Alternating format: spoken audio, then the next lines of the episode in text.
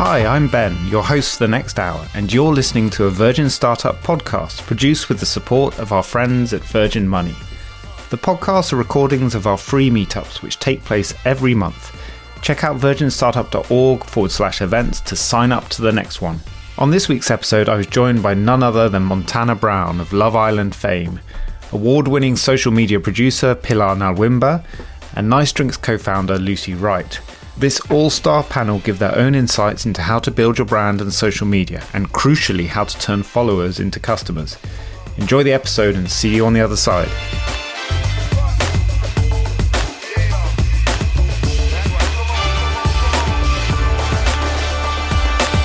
Good evening, everyone, and welcome to tonight's Virgin Startup Meetup event. And my name is Andy, and I'm the Managing Director and one of the founding members at Virgin Startup.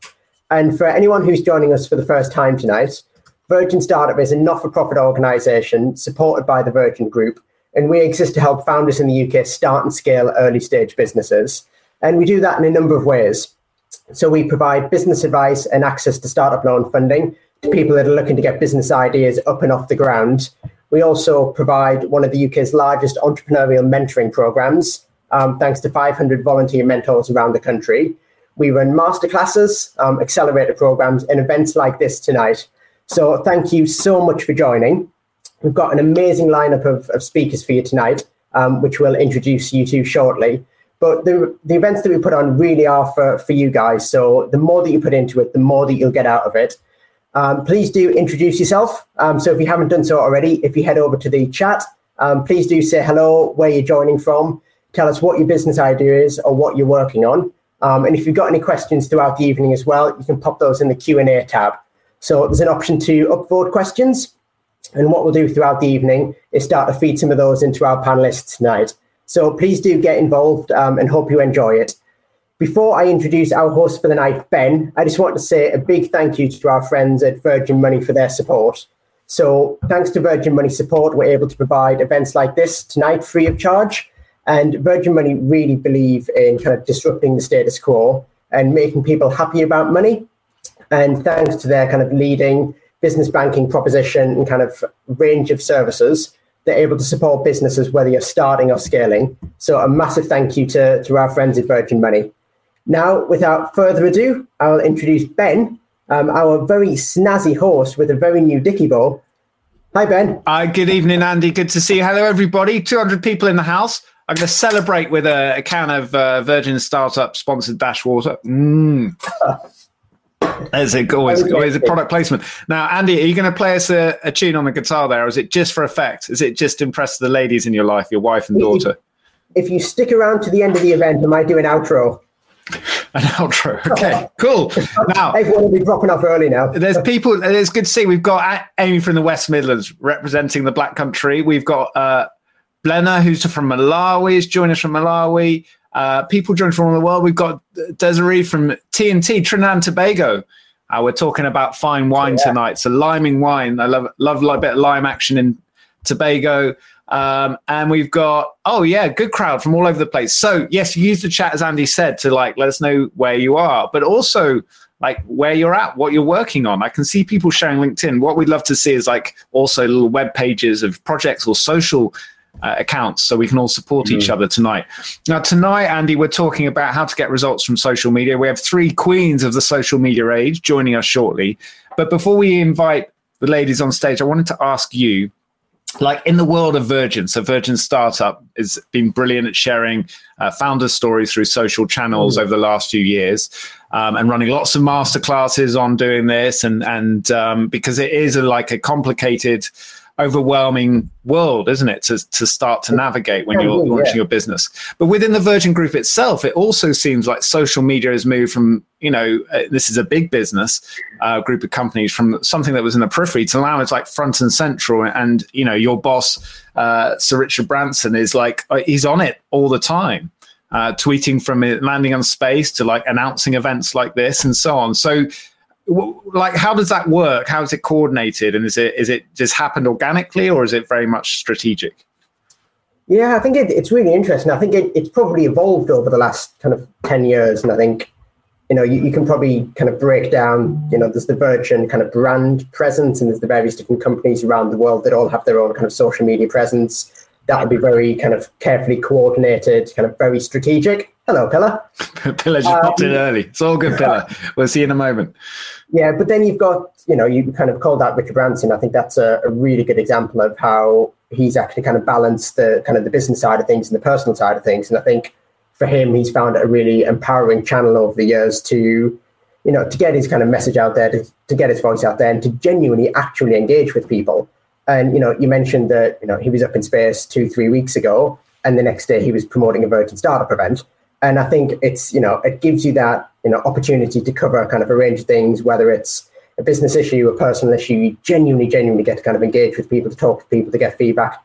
And I think that's, in, in, in many respects, I think it's, there's a real kind of authenticity there. And I think it's also kind of helped keep, you know, Virgin as a brand and, you know, Richard as its founder quite kind of relatable, in touch with what's going on.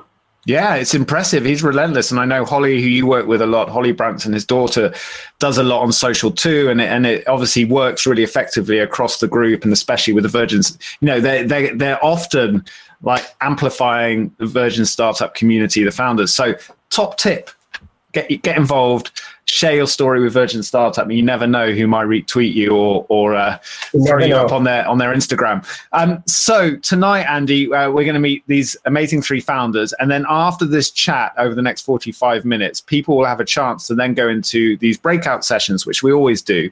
Uh, yeah. That will happen at seven p.m. or, or at B S T. Uh, and then in those rooms, you can come on camera or audio um, and just share your story, where you're at, what you're doing, chat to each other. We'll be in these rooms and other members of the Virgin Startup team. Um, so come and say hi. There is also, I should say up front, um, a couple of poll questions. So if you see on the chat, if you just navigate across one, it says polls. And there's two polls there. What is the main social media account that you use for your business? There's already Uh, forty odd votes on there. So Insta is winning winning the day. Um, and the second question, what brings you here tonight? And the answer is loads of money. No, it says, I have a business up and running. So it's got a majority of you already up and running, which is great to hear. Um, even if you're not, that doesn't matter. We hopefully inspire you to get up and running. And then the final thing I should say on uh, on, on this tool here um, is there's a Q and A section. Um, Sasha is already there with a question and wants to know from Pilar, how do I open a podcast? So we'll ask that later. So um, you can put your Q and A, you put your questions there, and then you can, if you see a question that's similar to what you want to ask, instead of writing it again, just upvote that question, and we'll ask uh, towards the end of this chat some of those questions that have got the most votes. All clear? You got it, Andy? All clear. Awesome. I'm going to introduce the ladies, and I'll see you in forty-five minutes yeah. or so. Thanks very much. So Thanks, we've got an incredible lineup of founders who've been in your shoes, um, have started and created businesses, and they've got a remarkable wealth of social media experience. Uh, so we've got Lucy Wright, who's the founder of Nice Drinks. Lucy, Pilar, and Montana, come and join us on stage. So Lucy started and sold a muesli brand whilst fee- freelancing. Here's Montana's up first. Hey, Montana. Here's Lucy. Hi, everyone. Welcome, Hello. Lucy. Um, there are two hundred fifty Virgin Startup people cheering you from around the world. And Pilar's back. Hey, Pilar, okay. How you doing? Good to see you all. So I was just saying that Lucy's the founder of Nice Drinks, uh, started and sold a muesli brand whilst freelancing as a marketing consultant before realizing there was a gap in the market to create wine for whenever.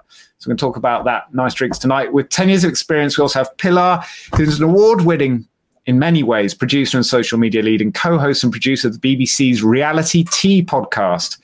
And completing our crew tonight is influencer and founder Montana Brown, who started the Swim Society, a U K-based sustainable swimwear brand designed to empower all women, and recently raised its first round of funding. So big cheer there, Montana, because that's, a, that's a, a, a huge first step. So, ladies, it's wonderful to have you with us tonight. As I said, we've got this huge growing crowd of Uh, Virgin Startup entrepreneurs and aspiring entrepreneurs from all around the world. And we just want to soak up as much knowledge from you uh, as we can over the next forty-five minutes, and also share some like quite personal and important stories in your own startup journeys um, so far. And I thought we would kick off, and I know I haven't given you much warning, but we'll have some good answers here, with a quick fire round of questions. And the first one is, can you take us back to your first social media experience? What was it? What was the platform? What was it like? Lucy. So my first social media experience was Bebo. I can't quite remember what you did other than like write on people's walls. But what I do remember is if you were not on Bebo, you were seriously not cool. It was all happening on Bebo. So Bebo was like a spin-off from MySpace, which was my my first, first social. So yeah, awesome. Um, Montana, what was yours? Mine was actually MySpace. Um, I remember my song was Air Traffic Shooting Star. Um, and I had this real big like quiff going over my forehead, and it was a great time. Wow, we're getting back some days here. Pilar, yeah. Are you going to go back further, or is it is it something more recent?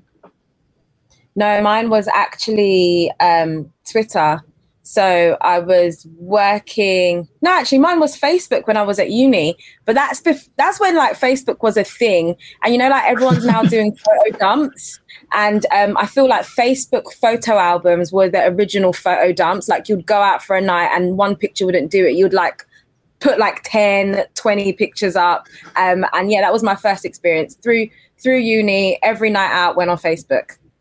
It's amazing, isn't it? You remember those times. And, and for me, it was MySpace. M S N Messenger, I guess, was the tool I was using at the time. And I remember it was just that guy, Tom, who was friends with everyone. Do you remember him? Tom on MySpace.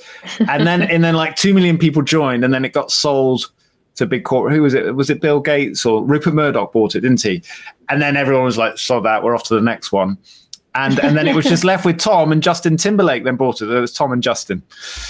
So, but it still exists, I think, in some shape or form. Bebo's making a comeback, I've heard as well.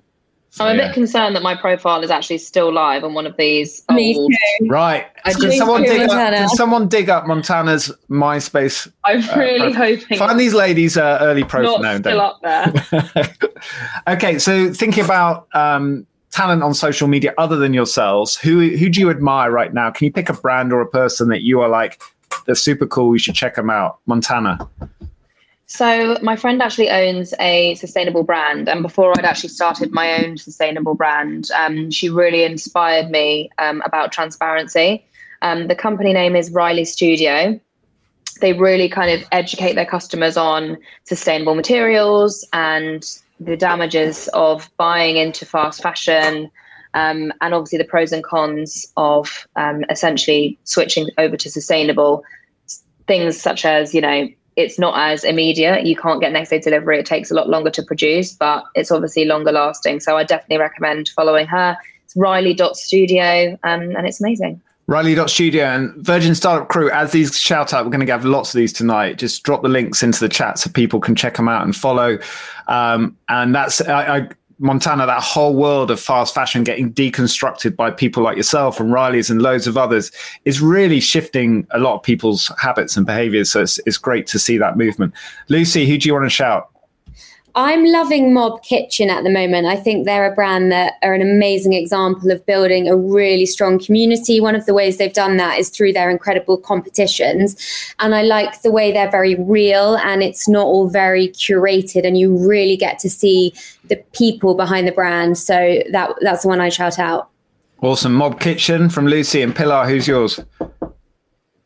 Oh, mine would probably be like, I'm really loving We Are Tala at the moment. So Tala, ah. that's Grace Beverly's brand. Like, she's also a sustainable brand. Um, and I love that she's had a real big transition from being a YouTuber slash influencer into being an entrepreneur who not only... Um, who not only has this brand, but because she is essentially her customer, she talks to her customer in a way that feels authentic.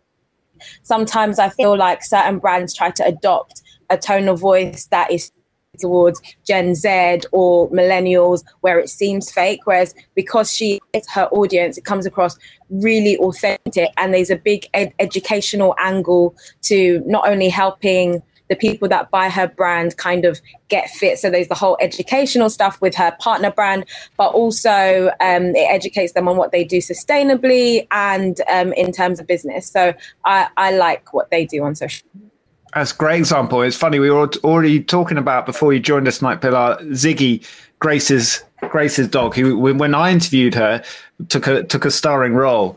Um, so yeah, they're all connected. The, the one that I was thinking about that's on my mind at the moment is um, a Aussie startup called Great Wrap, and that's Wrap with a W, and it's like compostable, like cling film. So it's the least sexy thing in the world, like cling film, like preserving food waste. But they're like they're they're Jay and Geordie, these Aussie Aussie couple, and they're basically like. Like not making out, but they're kind of like full on in love with all the uh, like on their boxes with all their like compostable cling films. So they've made cling film sexy, and uh, they're nailing their social channels. So check out Great Wrap. Um, cool. And then finally, on a warm up question, what about a tool or a feature that you use regularly in your social media work um, that maybe people aren't aware of, or, or just something that's super helpful to you? Pilar, what about in your world? Uh- Actually, something that I really like using when working with clients, especially small businesses, is a website called Social Blade.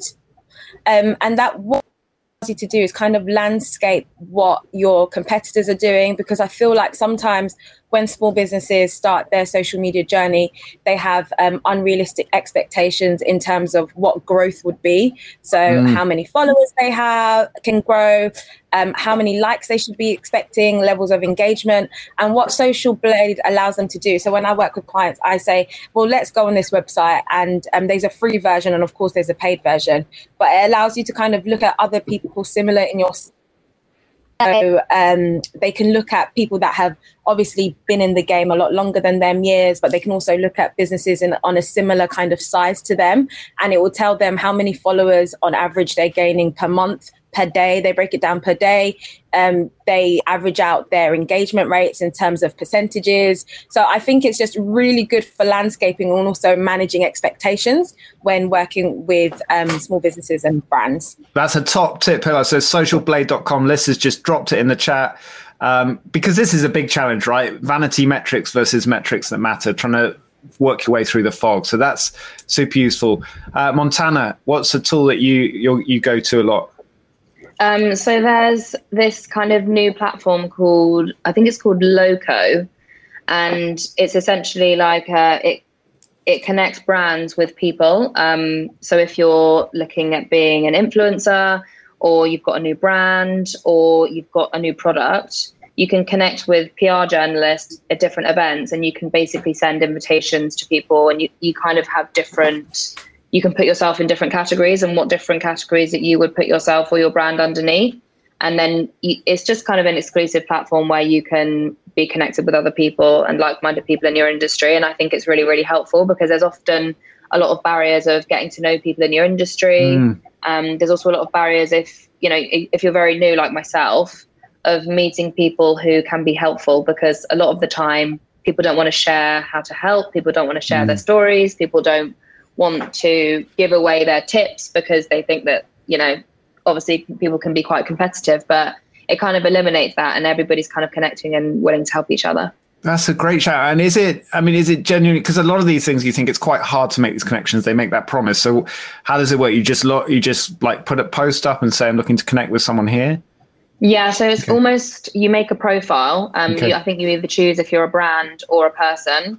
Um, and then brands can reach out to, especially it's really good if you're like a micro influencer as well. Um, because obviously if you've got a, a niche, there's brands out there that are looking for influencers who are quite niche. Um, so yeah, that's how you connect on it. Well, prestigious Afro Beauty on the chat says, true story, Montana Brown. So yeah, there it's resonating. Go. Lucy. Yeah, so I head up the sales side of our business. So my answer may be a little different on this one, but mm. the sales team at Nice spend a lot of time on LinkedIn, hustling, trying to find buyers and trying to find the right person to talk to. And an amazing girl called Annie in our team found a bit of software, which I have no idea how it's um, compliant and how it's allowed with G D P R, but it's called Hunter.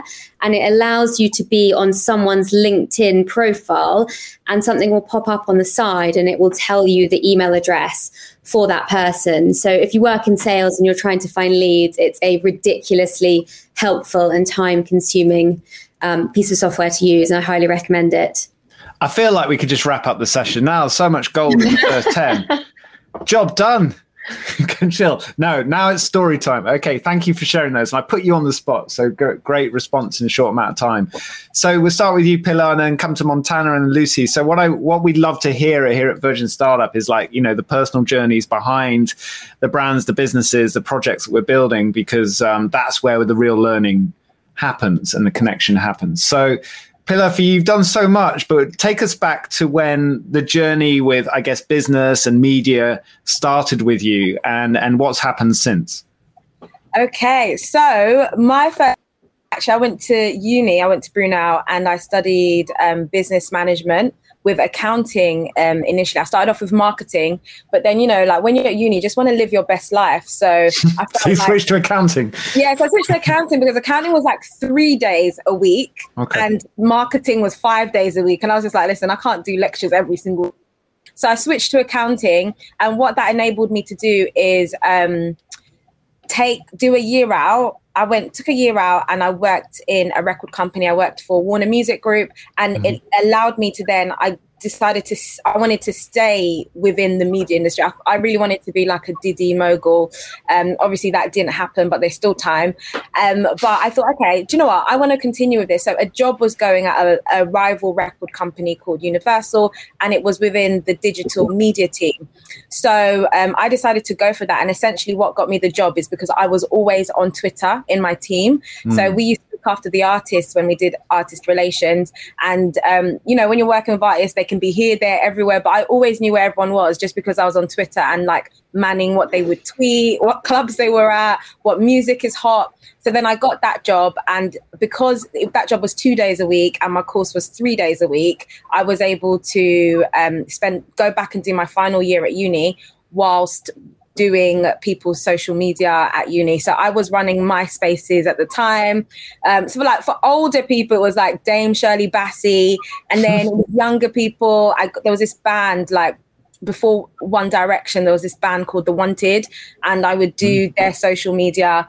Um, so yeah, that's how I got started. And since then, I've just basically hopped all around the shop. So done social media for um, like advertising companies, and then from advertising companies, I was at B B H. Then I ended up in the world of T V, and I did social media for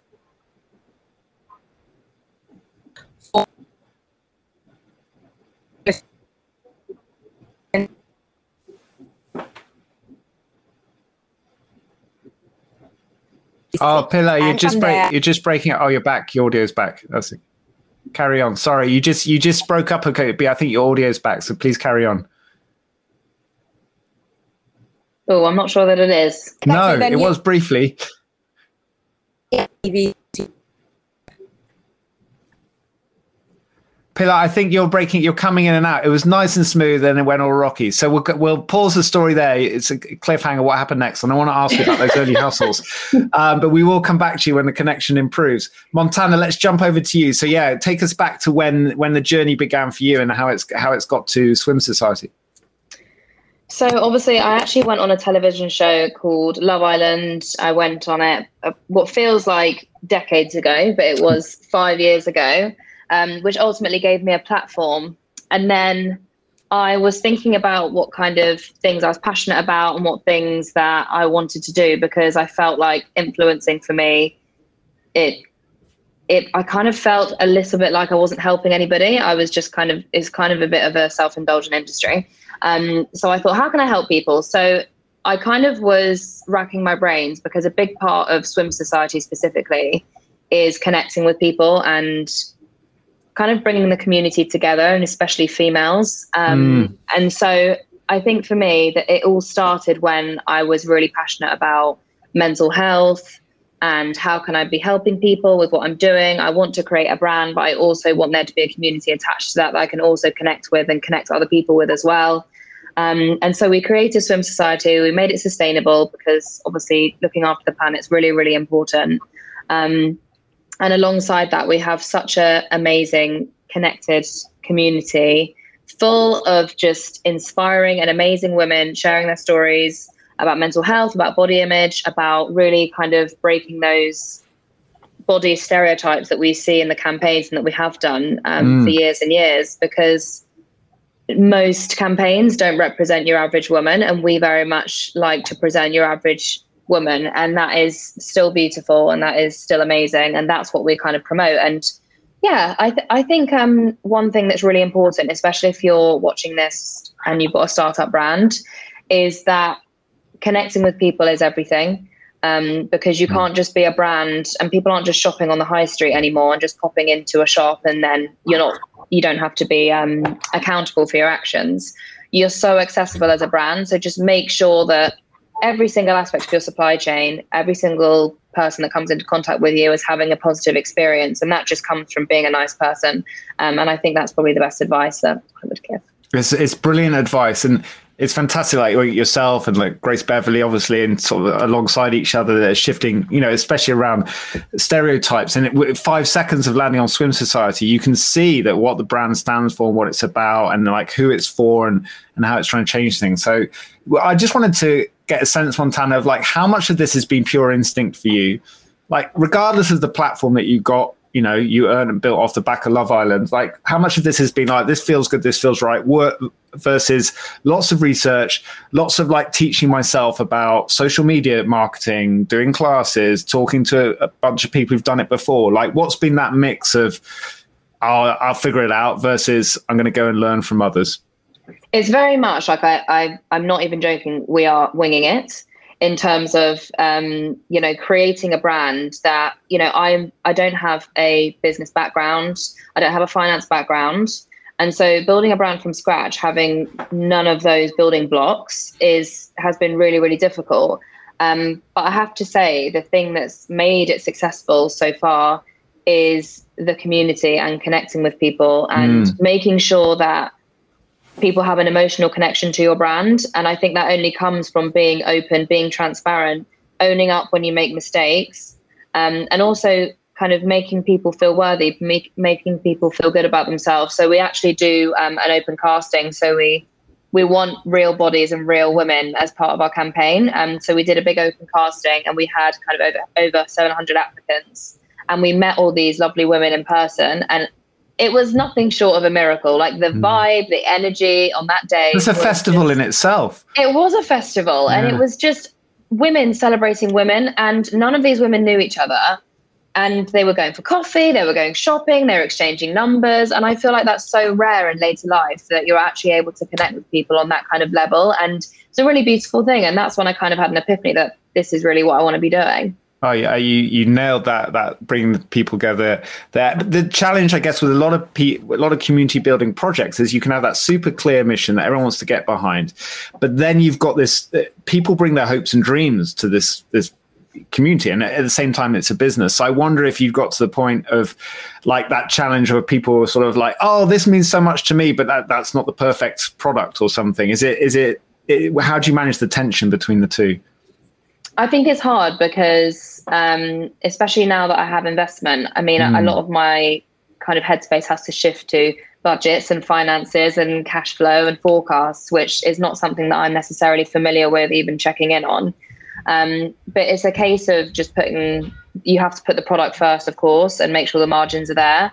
Um, but ultimately, every single business, it's not, it's not a secret. Everyone wants to have large margins, smallest costs, highest profits. I mean, that's not, you know, that's not rocket science, but your point of difference and your U S P has to shine bright. And that goes beyond how much your product is and what your margins are.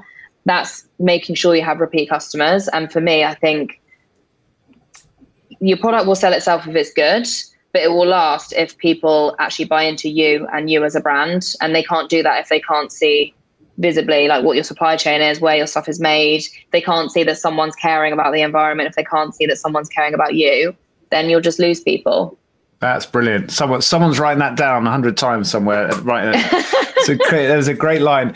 Um, and, and it's, it's led by, in all your cases, but brilliant communication, um, you know, relentless, brilliant communication. I want to talk about the relentlessness, the upside and downsides of it in, in a little while. Pilar, we'll come back to you and finish your story and then, and then come on to Lucy. So you were talking about managing these bands from Shirley Bassey through to The Wanted, hustling your way into like being their social media managers. What happened next? Um, after that, I started doing social media, went to work for advertising agencies, and then landed myself in. So I social media for T V shows, including the one and only Love Island. Yes, including. I worked as part of the social media creative team um, at I T V two, and we did that campaign, which really helped them tap into kind of youth culture and pop culture. Yeah, and and what's what happened with it? You know, you've got this big kind of corporate media brand like I T V, and like you've got all your ideas for what how you think Love Island can go to the next level. Do you just walk in and go, "Hey guys, I think we can we can step this up"? What was your pitch? No, so it was almost an accident, if I have to be honest. But we had um, a, a creative director, a manager, Laura. Got to shout her out. Open, because when you go into corporate, the biggest issue is that the men up top don't understand what's happening on the ground. And Laura was a very open person. So she said to me and my colleague, she said, just run with it. And we did. She was actually off for a week. She wasn't well. So we went wild. And then actually it worked. So by the time she came back, what she did was you like, do? We, we, our strategy was, um, we were the original fan of Love Island. So being the original fan at the time, that meant introducing memes onto the channel. So we started doing memes. We started doing the kind of memes that a fan account would do. So people weren't seeing us as a T V channel. They were seeing us as, this is part of our community. They're a fan as much as we are a fan. And that's what really kicked off. A true Love Island fan, you speak in Love Island language where it's not cringe, um, and also you you uh, you under you understand um, you understand what the what the memes are. Sometimes we'd be putting memes up before the meme channels. They'll be reposting us, and that was probably like the official seal of approval. Like, yeah, you you've got the tone right, because yeah. when when a real It's like a fourteen-year-old kid is running this channel, is like reposting your memes, you know you're doing something correct. Um, and then it went, on to, it went on to win an award. So for us, it was really about um, understanding the audience, speaking to the audience, and actually being a genuine part of that audience. So we lived, breathed, slept Love Island. You seized that opportunity at like two hundred percent. It's brilliant to hear. And then tell us a little bit about the, the podcast. I mean, it's fantastic what you what you're doing now, and like the world of podcasting has exploded in the last two years, right? Thank you. No, it has. And podcast like transition from social media to podcast, because they're similar in in understanding content. Once you understand content, you're just producing a longer form of it. And social media is such a big part of getting this podcasting and audio out into the world. Um, so we really kind of took the strategy we'd used, like working with Love Island, and just applied it to what we were doing. Again, doing certain podcasts, it's for the fans. So you're speaking the fans' language, but you instead of the meme.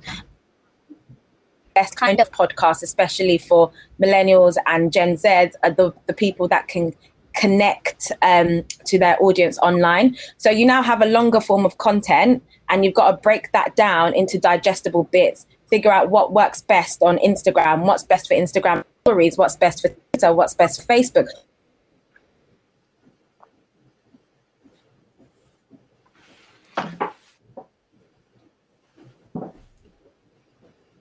Mm. Pilar, we just lost you at the end there, but we got we got the majority of it, all about clipping in different formats. And um, you can see people do. I mean, it's a, basically we're all editors now, and, and some of you, some people have taken it to the next level, like you like you have, um, which is fantastic. So, Lucy, coming to your story, sort of, a, you know, serial entrepreneur now. I mean, it's literally serial, but like serial in the sense that you've done it more than once. So, tell us about your journey and where you're up to. Okay, so I'll, I'll try and give you the very short and down version. So I launched a company called Cuckoo, fresh out of Newcastle University. Did it with my best friend, had zero business experience. I didn't even know what a margin was. And Cuckoo made on-the-go, chilled, healthy breakfast pots. We launched it into Whole Foods and then managed to win distribution with people like Tesco, Co-op, Waitrose, Ocado. I looked after the sales side of the business. That's always what I've loved, and it's always come very naturally to me. Ran it for four years, lots of highs and lots of lows. Anyone launching a chilled product with a short shelf life, it really comes with it ch- with its challenges. Mm. After four years of running it, we managed to sell it, which sounds far more glamorous than it was, in the sense that I, I didn't make any money from it, but I have zero regrets. I'm so proud of what we achieved. And I look at it as the best business school that I ever could have gone to. I then didn't fancy going to work for anyone else, so set up a consulting business. Well, I mean, it was just me on my own, helping food and drink businesses build out their sales strategy, understand different route to markets. Did that for two years. And during that time, I met Jeremy, my amazing co-founder, who was leaving Propercorn, having built their international business. Him and I decided we didn't want to be career consultants. We'd love to set up a food and drink business together.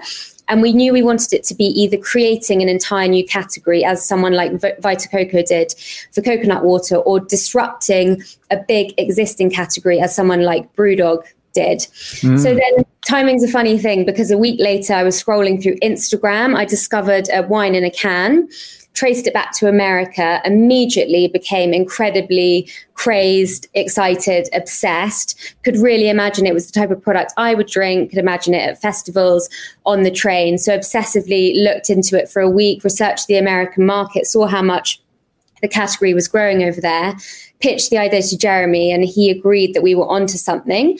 And then we did a real month of real hard research and work. And I do feel if you if you have a business idea, really validating the idea is a really good thing to do, and validating it beyond your friends and family who are going to tell you it's a great idea. So we did everything from, you know, walking around shops in London, newsagents, asking them how many mini bottles of wine they sold. We mm-hmm. also then went on to actually buy some data, which cost us, it was a thousand pounds, so five hundred pounds each. And that told us the size of the mini bottles of wine in the U K and cocktails in a can in the U K. That was one of the best things that we did, because the data was very reassuring. And it, then it gave us the confidence to go on with the business. So we worked on setting it up for a year, doing everything from building the supply chain, sourcing the wine, to building the brand. We self-funded that part. And then at the end of that year, we got the business to a point where we had an amazing looking brand, supply chain set up. We had a, a four hundred store listing with Sainsbury's agreed. We'd spent all of our own money. So we went to raise our first round of investment. And then we launched the business in twenty nineteen with a pale rosé in a can, Sauvignon Blanc in a can, and a Malbec. And we're now three years into our journey. And Nice is now the fastest growing canned wine brand in the U K. We're also the number one independent canned wine brand. Our customers include full distribution in Sainsbury's, Ocado, Wimbledon tennis, Lord's cricket, Chelsea Football Club, and we're doing about forty-five festivals and events this year. Our team's now grown to the size of eleven, and we're working towards becoming a B Corp business, which is something we're very passionate about, really doing business in the right way. And our brand business is also going beyond cans. We've got a new product line coming out in October, which is all around wine. So the ambition for Nice is really to build a future wine company that's really focused on putting consumers first. I think for so long, the wine industry has been very intimidating, heavily male-dominated, incredibly stuffy. We've all been made to feel silly by the wine waiter, and we want to create a brand that is far more inclusive and really talks um, talks to consumers rather than talks at consumers. So there's probably a lot more I can say, but I realise that was a bit of a that steal. Is a pitch. That is a pitch, isn't it, ladies? I'm sold. So, you know, so loads of things to that. I just wanted to reflect on one of them, Lucy, which was your early research. So this is a mistake that a lot of us, I've fallen into so many times. And, and it's, you can, even though you do it over and over again with startups, you're like, ah, which is the research, which is that thing where you go and ask friends and family, what do you think of our idea with your nice mock-ups and everything? They're like, it's brilliant. I love it. Or like, are you sure you want to do it? But either way, they're lying to you, not deliberately, but because they're, they're telling you the answer out of love, because they want to protect you, or they want you to go for it because they know it will make you happy. They're not doing it because they're experts on can, the canned wine industry. But what you did there was like, how many did you sell last week in the local agent? Or like, what does the data tell us? Like historical data telling people's behavior. It's a huge lesson. So take Lucy's, uh, copy and paste that in your own startup, everyone. I've actually now, got, um, can I have a question for Lucy just on the, the whole story front? Um, just because I'm really interested, because I feel like the way that we both started our brands is like completely different in terms of you obviously learned so much in terms of like business from starting your first brand, which you then took onto your second brand, which is obviously hugely successful. What would you put put your success down to in terms of like the early stages for someone like myself, who I was like, I actually went into business with some people who I just really shouldn't have gone into business with, and I've had to kind of buy the company back off them and all those kind of things. So it got myself in a real pickle. So how did you avoid all those things? Because I'm sure you had so many people that wanted to work with you. Like, how did you kind of, how did you, yeah, what would you, what would you say is how you've got yourself to where you are now? Yeah, so I'm going to say two things. I could say ten, but I'm going to say two. The first one is curiosity. So at Nice, we only employ people that are really curious. So at the beginning, I knew nothing. I walked around Whole Foods. I saw the brands that I liked. I looked at the email address on the back of the packaging and I was like, how did you get your brand into Whole Foods? And I very quickly started to see that so many people in the food industry, it might well be different in your industry, really want to help. And so I've really taken that throughout my career, and I meet two brands every week, brands like Dashwater, Ben, you were drinking it earlier, and I just swap notes, and I'm just super curious about learning everything they're doing. Where are they winning? You know, where are they winning distribution wise? And I give a lot of knowledge back to them. It's slightly different in my industry because they're not direct competitors. So being super curious and asking for help, that is something that I do every single day, and I'm not afraid to do it. And then the second one is a bit more of an obvious one, but it's being a serious hustler. So I, first of all, had Waitrose just ignore my emails, and I got in the car and I drove to the head office and basically waited for the buyer and like pounced on him. And then I got a meeting, and then I got a listing, and I did a similar thing with Sainsbury's, which was even more weird and stalkerish, which I'll, I'll save for another time. Just really not taking no for an answer, getting the balance right between being like pissing them off and being persistent, um, but being a major hustler. Yeah, and being creative Amazing. With it as well. That's great to hear. Thanks for that extra bonus question, Montana. So zooming in on social media, what I think a lot of people who are who are online tonight would love to hear is is around like, what does your day-to-day like work look like from a social perspective? So how much time do you spend on working on your social media or or getting get working on that side of the business, your social marketing? Um, what percentage of your spend is in that space? If you could roughly like think about that, and like, what does it? Where where do you focus your energy? Is it on the creative? Is it on the edit? Is it on the? Uh, is it on the? Is it on the whole thing? So Montana, for you, what does your social media weekly work look like? So obviously, I've got kind of two prongs to this because I am an influencer. I also own a brand, so. From an influencer point of view, my my content is very raw. Mm. Like I picked up a lamb in Ireland the other day and I posted it. That's how kind of random, and it's it's not very intentional and it's not very curated um, because it's your life.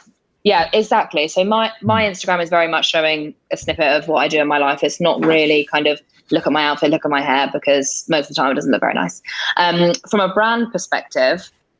Um, I can't say I can't take any credit for it because we have my lovely social media manager, Laura, and she's very much kind of plans in advance what she's going to post on social media. We post every single day. I think consistency is really, really key, and just making sure that you know your brand inside out better than anybody.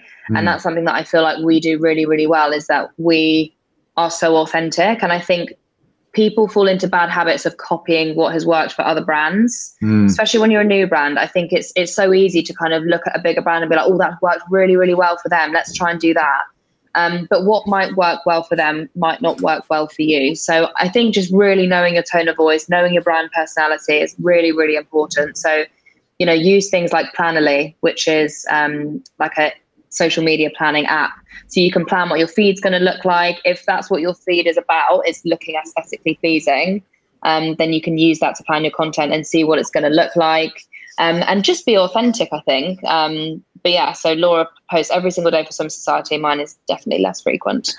And, and on that strategy side with Swim Society, I, I'm curious as to how much of it is like buy our stuff. We've got great products, buy them, versus uh, we're we're trying to we want to create value, whether it's through entertainment or education or inspiration. Like, what's the mix there? Do you do you make it really clear that like, okay, we're here to entertain and to inform and to inspire versus buy our stuff? Is there is there a ratio between them? So for us, we actually see a lot more people engaging in our content focused um, kind of posts because, so for example, we have a blog. And a lot of the things that we post are about kind of mindset and posting mm. about motivational things like affirmations and gratitudes. And we see quite a high engagement for that. And that feels authentic to me because I'm kind of very spiritual and kooky and I believe in the universe. And I feel like what you're putting out into the world comes back as well. So that for us feels really, really authentic. So I think that a lot of people buy into our brand because we are kind of motivational, and we do try and uplift people, and we do try to kind of give tips on small lifestyle changes that they can make to make them happier in their day-to-day life. And I do see a big um, shift in people wanting that kind of information as well as the swimwear. So I'd say it's probably fifty-fifty, obviously, mm. to do with product and then obviously just motivational things. Yeah. This is so great that people want this. I mean, it's just like we all want to do it, right? But the fact that it's people want it and they then buy products as well. It's it's just it's just a I good like time. The happier people are, the more swimwear they're going to buy. They're more, so. they're more likely to buy the stuff. Pilar, in your in your world of, I know, so in the podcasting world, I mean, everything is it goes into like the production of that, right? There's a huge amount of work. But on the kind of promotional side of it, on the social side, like how much? What do you do? What what does it look like for you? Um, I would say it's about sixty forty, sixty percent audio first and then forty percent um, prom- promotional. So to make sure that people know, okay, the podcast is out, here's where you can listen to the podcast. Mm. Um, and also what I would say is that having worked across um, different types of brands, obviously now I'm doing podcasts, but having worked with small businesses um, and different types of brands, I think that the, the main thing to realize, especially as like a small business or entrepreneur, is that as soon as you can afford to hire a social media manager, because people don't realize that it, it is equivalent to a full-time job. Um, so that's what I would say the first thing is, because um, and the other thing is preparation is definitely the key to social media. The more that you have things prepared in advance, the easier it is to to not fall at the hurdles that people generally fall on with social media. So for example, consistency. Entrepreneurs have so many other things to be worrying about, like their marketer, the accountant, they might even have to clean the office, do you know what I mean? Pack the pack the products. It's that actually social media is generally an afterthought for a lot of um, small businesses. So someone like me who's always worked in social media, like wherever I go, now doing podcasts, it, it's a bonus because I'm thinking about social media, if not first, then second. For entrepreneurs, I find it's the complete opposite. It's the last thing. Sales is forefront um, in their mind unless they have an understanding of it. So I would say like, having being as prepared as possible is great. And what I think, well, obviously depending on the business, is try to have preparation. So having a content calendar where you can have your content across the week kind of pre-planned. Leave space to be reactive to things that are happening in your industry, things that are happening on the internet, anything that's like a timely story. Um, so that's what I would say. And that that's what with there's two routes you can take. It's either evergreen content, which you can post on social media anytime, or it's stuff that is really relevant and it's pop culture, so you have to get out like within a day, otherwise it's stale news. So I work on, I produce two two different types of shows, either evergreen content or um, pop culture content. And with pop culture content, timing is everything, or you miss the boat.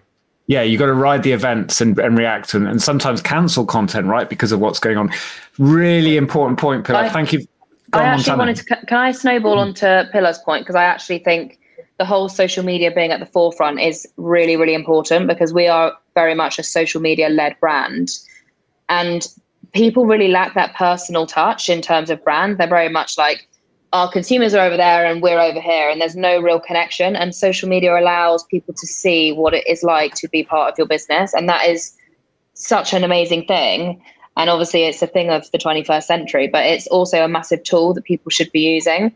Like I know Laura is up probably all night messaging people, replying to every single D M that we get, which... Wow. So it's not just a nine to five. It's not just a Monday to Friday. She'll, I just know for a fact, it's probably ten p.m. at night. She'll get a D M off the Swim Society account and she'll be, la, la, la, la, hi there. How are you? How's your day? And having a chinwag with a customer.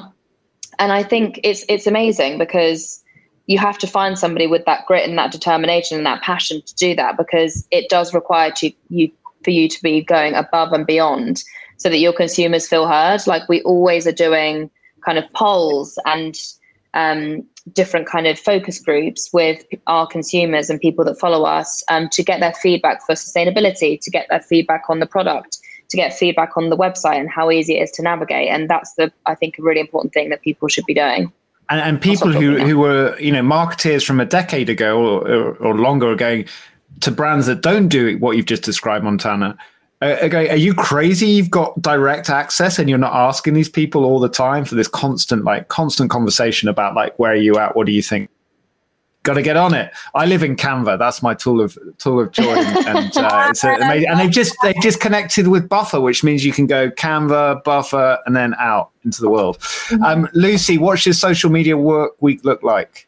So I don't run the social media side of things. We've got three people in the marketing team that look after everything, and kind of the rules we live by in social media are our business mantra is leading to lead and not follow. So we want our feed to not look like a traditional food and drink brand or a traditional wine brand. It actually looks more like a fashion brand, and we want to do that in order to cut through the noise. We then have a community manager, just like Montana, literally replies to every single comment. Anyone that likes our post will also just go around randomly and say nice things to people because our business is called Nice. We have five pillars that generally we post about. So it's product, team, lifestyle, memes, and listings. Um, and we switch those up if, if something's not working. We put everything on Later. That's our that's our software that we um, put it on to then post. And then most importantly in our business, we're very data driven. So at the end of every month, we analyze absolutely everything. We look at the posts that have done well, the posts that have done badly, and then that will form our social media strategy going forward. What do people want to see more of? For example, our team posts always perform really well. Our business is ten women, which is very rare in the wine industry. Mm. We post about the fact that we are ten women, and it got the most likes and the most kind of interaction. So we know that that's what people want to see. So analyzing what's working and what isn't is super important for us. And then also finally, just making sure we're really including everyone. So just like Montana, we like to use women of all, all different sizes because we're a brand for everyone. And I love that whole point of like, we want to look like a fashion brand, even though we're a drinks company. And and you look at your like highlights on your on your Insta, it's like a palette of colors, you know, it's it's not like, oh, this is drink. This is like a whole like I'm interior decorating my life with all this color. Um, so many good tips. And now time is flying as I thought it would with the three of you. But there's a there's three things I want to try and get through in the next ten minutes. One is talk about channels. Two is mental health, which is a tiny topic in this subject. Um, and three is to answer a couple of questions from our crowd. Um, so on the channel side, like tell us about which channel, how do you decide? Because a lot of people here go, where do I start? Like TikTok's blowing up. Hang on, LinkedIn's coming back and being, well, you bet Insta, it's all about Insta. Do we still do Facebook? You know, it, we talked about MySpace. Maybe we go back. Like, how do you decide where to focus your attention? Montana. Um, I would say... It's so funny because when TikTok first kind of came about, obviously it's literally the newest social media platform and the fastest growing. Um, and I was like, oh God, I'm not doing that. I was like, I'm going to feel so old on that app. I'm not doing it. Next thing you know, I'm TikToking, learning all these dances. Um, and I think it's it's just about, it is about what Pilar said, about being reactive a lot of the time.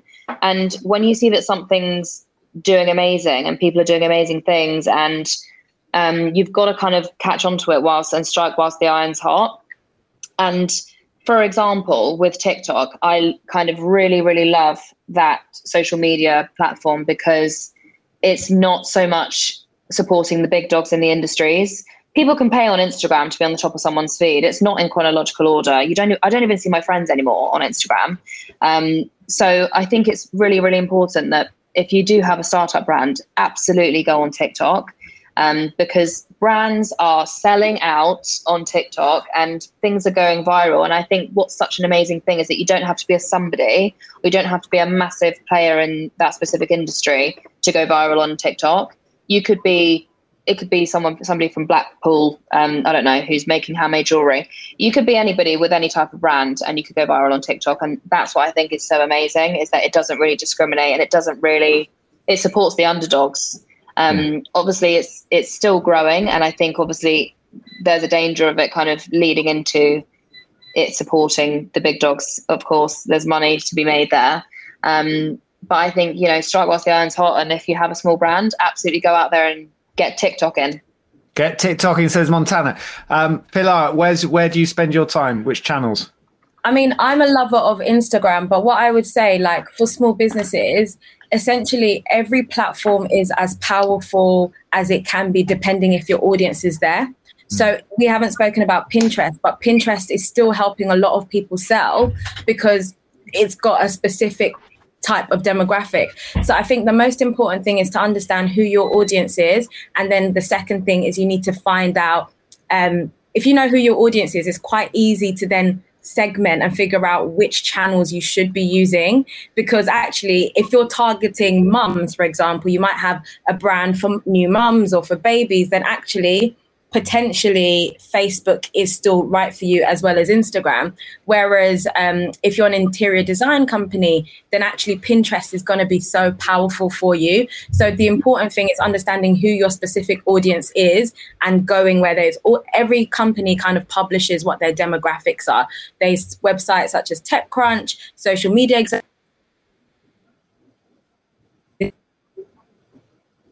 percentage of males, this age group.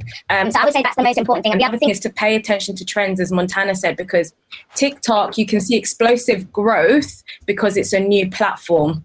Um, but also on Instagram, um, if you look at how the if you look at how the platform is kind of performing, you will see that they've introduced Reels to kind of compete with TikTok. So therefore. Mm. If you are a small user on Instagram and you start doing TikToks, the algorithm's going to show you favor because this is a, a new thing that they want everyone to use. So um, I do think that just because just because a platform's big and you feel like you're small doesn't mean that you can't still use it. So there's ways, just pay attention to like, what is the what is the new thing Instagram is promoting? What's the new thing Twitter is promoting? And, and try and jump on those things like Reels, um, I, um, there's Twitter Spaces. They just got rid of their version of um, Instagram stories. But, you know, pay, pay attention to what your platform is, where your demographic is, and try and use the tools available to you. But I agree, like TikTok, someone we worked with last year saw such explosive growth over the lockdown. And that's because it is a platform that is available to everyone. There are some stars, of course, but it's not it's not hard to to hit that initial couple of grand or to get momentum. And it's the same strategy if you're if you're creating a podcast. Sandrine is asking, like, which, which channel to, to promote on? Is it the same strategy? Like, where's your audience? one hundred percent, because every podcast is different. Like, there's so many different types of podcasts. There's true crime, there's pop culture, there's interviews. So again, it's the same thing, understanding who you're all, because with podcasting, social media is essentially all about the discovery of the podcast. That is what podcasters have, is like, how can we get our new podcast discovered? So you need to go where your people are, so that, and be part of that community. Lucy said it, like, they're always engaging with their audience, always leaving comments. You've got to be part of that community. And the big, the other biggest hurdle of podcasting is getting people from one app onto another app. You want them on Apple, you might want them on B B C Sounds, you might want them on Spotify. So you've got an even harder job. You need to really get in there with the social media, then you need to take them off to another app. So much gold, Pilar. Thank you. Uh, now, is Amari on your team, Lucy? Yes. Yeah, she's doing a great job. Every like twenty lines, she's like dropping your Insta link in again into the chat. Oh, well done, Amari. She's there. She's like, yes, nice. She said, nice company to work at. Um, So curiosity, it goes back to curiosity, right, which you talked about earlier. It's like this hunger for like, what's next? What can I play with next? And it's this playful mindset. Is that how, is that the sort of track that you followed with your businesses? Is that to me? No, that's to Pilar. Yeah, Lucy. Yeah, yeah. Sorry, I was just saying in terms of your so like choosing your channels and where to put your time. Channels. So for us, um, Instagram is our hero channel. That's what we call it. We really see that as our shop window. Mm. I know when I email the Tesco buyer, they will look on our Instagram rather than look on our website. So for me, with my sales hat on, I want to make sure it's showing the right content to our buyers. But it's really where we're building out our community. And then secondly, we focus on uh, LinkedIn. We really, really focus on that because again, lots of the customers we're trying to get into spend a lot of time on LinkedIn. So I want to be continuously posting about the successes that Nice are having. Facebook and Twitter, we just, we post and we we reply to everyone, but we're not hugely active on there. And then Amari from the team, I have to admit, I've never been on TikTok. Amari from the team has brought our TikTok to life, and she's done an amazing job. I mean, we're all trying to do what Little Moons did, um, and we're mm-hmm. not quite there, but she has done a really good job at at least telling an oldie like me, you know, what we need to do on TikTok. Yeah, and be experimental and creative. Um, so final sort of question. Oh, no, actually, I've got to ask a couple of questions from the from the crew watching tonight as well. But if you can hang on for, are you all right to hang on for five more minutes? Yeah. Yeah. Awesome. You haven't got another uh, studio to run to, Pilar. Okay, no, good. I'm doing it from the studio. From the studio. You just live in the studio, just jumping between feet. Um, so the question is, we want to just touch on, like, we, it feels like a really, of course it does, a really uplifting forty-five minutes from my point of view, like so much valuable practical advice and so much like strong, like mission, value-driven, like feeling about how we can change the world and build businesses and live our full lives and empower people, which is what I expected from the three of you, but you, you delivered so beautifully on it. Um, but what about the tough side of this? So relentless, we talked about relentlessness, like both in terms of delivering in the middle of the night, answering those feeds. But for Montana, for you, you've been like, you've built, you've got this, you know, you're a significant influencer on, on this thing called the internet. How do you cope? Like, where do you draw the line? Um, what's it like for you? Uh, I think I had quite a tough experience in terms of Uh, the industry that I'm in. The fashion industry is kind of ruthless, and there are a lot of sharks out there. There's a lot of investors out there, and and I think, you know, I I firstly went into business with three guys, and they didn't really understand what I wanted to achieve in terms of the ethos of the brand. And like, why would they understand that? And I think at the time it didn't really click. Um, but so, you know, I I was very, very frustrated for the first two years when the business was around, because my voice wasn't being heard. I felt like I didn't have full visibility of the business, and it just really, it was very disheartening. And so eventually I got out of that sticky situation, um, which was amazing. But I think, I think it is really tough, because it makes you question if you want to do what you've set out to do. Mm-hmm. And I think I doubted myself so much, like, how am I supposed to do this on my own? Like, if I do get this company by myself and I do buy them out, how am I going to run this on my own? Um, because especially with no business experience. So I think it's it's about having confidence in what you're selling, essentially, and not just what you're selling, that you can do it well and that you're a good person as well. Um, and I always kind of joke about um, this with the girls that I work with, but I do believe that we've got to where we are by being nice people, um, hmm. and having a good heart and actually just connecting with people. And something that I would really recommend to anybody starting a brand is have a yes year and just say yes to everything. Hmm. Um, because I'm going to tell you actually in a very short form how I managed to get my investment, which you guys are going to be like, that is ridiculous. I was in Barbados. Okay, I'm going to cut it real short because I know we're on time limit. I'm in Barbados. Someone, random guy on the beach, tells me about Clubhouse. I download Clubhouse. I'm in a room. I'm in a room with this guy who I wasn't aware of at the time, but he is an investor, and he also owned a brand called Social Chain. His name's Don McGregor. And I got chatting to him. I messaged him afterwards saying, I thought what you were saying was really powerful. I'd love to pick your brains about my business because I'm not really sure what I'm doing with it and I'm in the dark. Um, long story short, he's now my investor. So if I was never in Barbados, and I, which I wasn't going to go in the first place, and I was never on Clubhouse, which I didn't want to go on in the first place, then I wouldn't have had my investment. And I think, don't get me wrong, I think I'm super, super lucky to be in the position that I'm in and for it to be smooth sailing mm. in that sense. Um, but I think you have to just say yes to opportunities, um, whether it seems relevant to you or not. Meeting new people, connecting with people, getting yourself outside of your house. Being stuck in your laptop in your house is not going to connect you with people. You can work as hard as you want, but ultimately you can't do it on your own. Um, so I think that's what's helped me out the tough times, is connecting with the right people. And that's, that's how I did it. That's a great story, Montana. And, and final question on this. Do you, do you ever turn it off? Turn off what? Your social. Do you ever get detox? Oh, ever... always. Yeah. What, what, Honestly, what? always. I'm, I'm not always on my phone. I'm not always on my Instagram. I think be present, appreciate who you have around you, and just make genuine, authentic connections. And you've got a good start. That's great. It's really important to hear from someone like yourself, because people sometimes think, oh, I have to be on it the whole time. It's like, no, you know, no. look after yourself. Brilliant. Um, Pilar, anything to add on the, on this whole mental health um, roller coaster of living online? Um, no, I think everything Montana said was great. I actually really admire how you've been an advocate for mental health, even through Love Island and stuff. Um, I'm the complete opposite, to be honest, because it's such a big part of my work, and I do work behind the scenes in terms of up- uploading and strategy.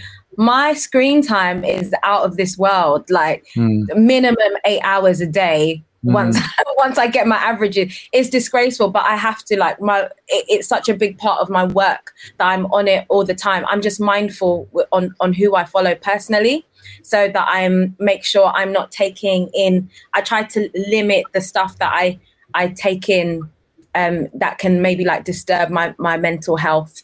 Um, so yeah, because I'm on it so much, especially when you're running accounts that are very. You are like served things full on. So I'm happy mm. that um, now that I've moved a bit more into podcasting, I, I can I can hopefully get my screen time down. Yeah, exactly. Audio time up, screen time down. And Lucy, what how have you managed it over the over the years?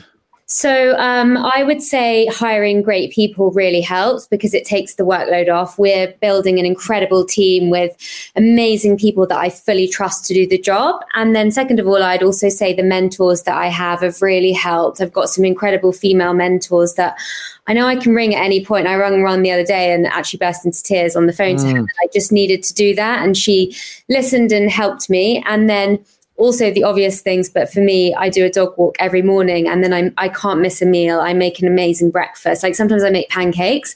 I find the time to do that every day. And I also really self-indulgent, but I do get a massage like every two months, get just get an urban massage. And that just really helps me. Um, and I am quite good at switching off. Like I'm not working all the time. I, I, that's not the type of founder I want to be. I, I do find, you know, I do find on a Sunday, you know, I won't look at my computer or my phone. So having that switch off time, otherwise you're just going to burn out, I think is really important. You've just heard from three leaders in the in the modern media age say that they all switch off and have discipline. So I hope everyone takes that on board, because that's what leads to ultimately to success and uh, and good well-being as well. Um, now, listen, I've skimmed through all the questions, and we've actually covered pretty much all of them already, which is great. Um, but there is one here which I think um, we'll, we'll just ask really quickly, and it's quite practical, and it's on influencers. So Jade is asking, when trying to work with um, micro or medium influencers, she says, what should your starting budget be for a post or a story? Has anyone got like, I know everything's variable, but has anyone got to want to throw out like, if you're trying to start work with influencers, how you go about it?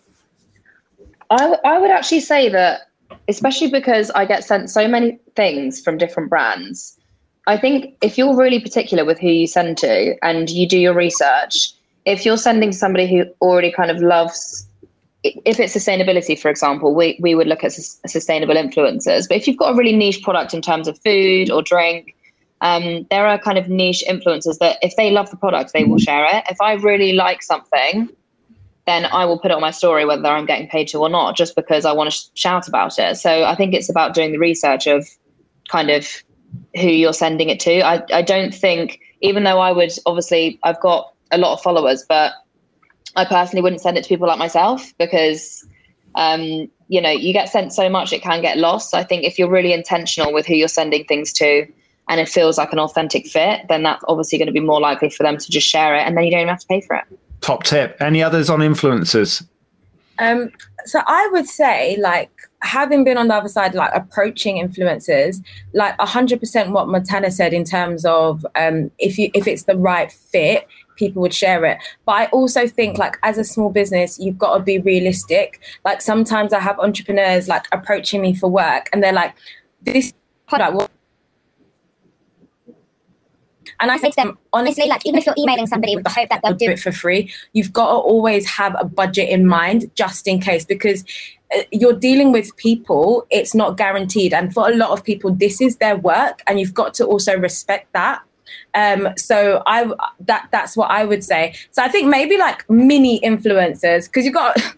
mini influencers, some people would be offended with one hundred, one hundred fifty. I think five hundred, this is just me being very frankly honest with you guys. I think five hundred is an, a nice kind of like if you can afford it, starting mark for certain type of influencers, because then it's like, okay, they're about to take your conversation seriously. In in my personal, honest opinion, of course, people who are like really micro and they're just getting in the game, to them, it's portfolio building. So of course, they'll do stuff for free. They might do stuff for under five hundred pounds. But when you're talking about people with a, a pretty decent following, then I think you're kind of like, five hundred is almost like your starting mark, and that will always be determined about the relationship you have with them, the relationship you have with their manager, the relationship you have with their agent, because you've got to remember that it's not even the influencer that's setting the rate. You are going to a manager or you are going to an agent if you who's do taking not know their that. Cut and then exactly yeah. who's taking yeah. that who is taking um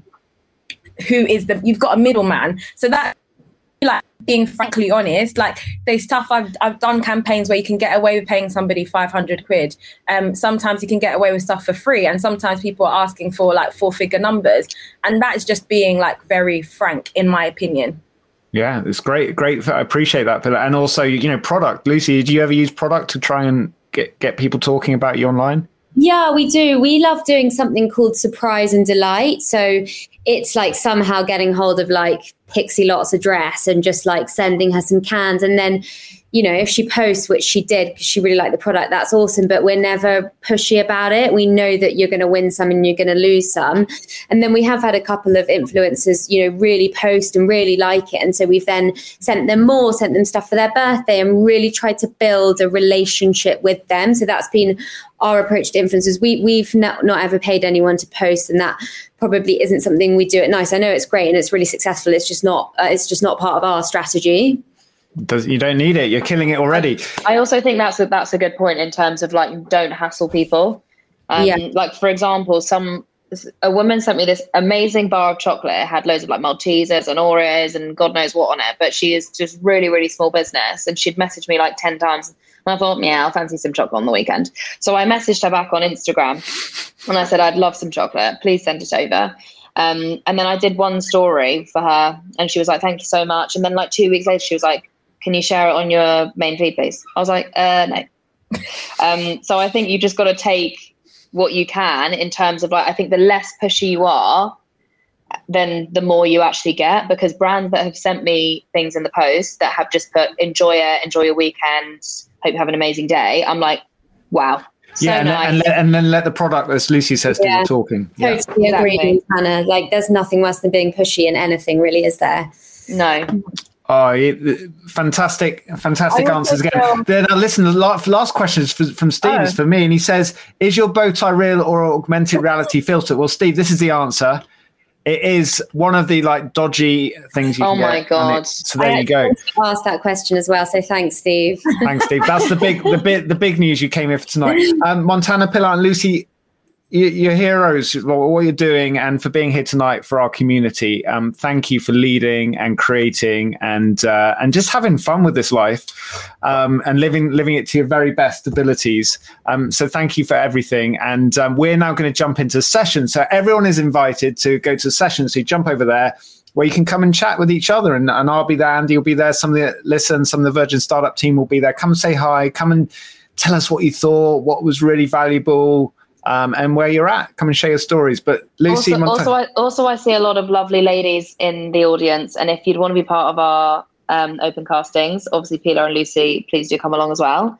Um, we'd love to meet you guys. Swim Society Fest is happening.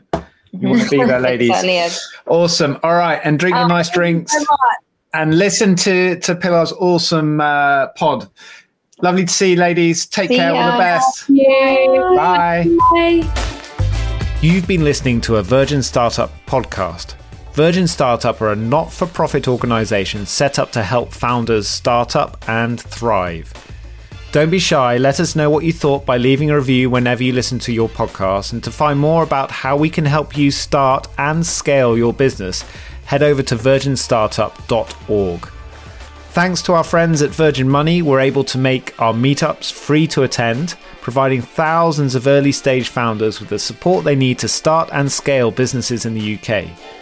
Virgin Money are here to disrupt the status quo.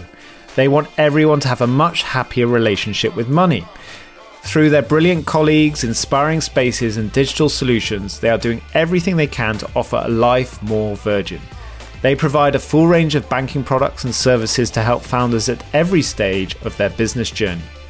I hope you've enjoyed this podcast and that you'll join us next time for more founder stories.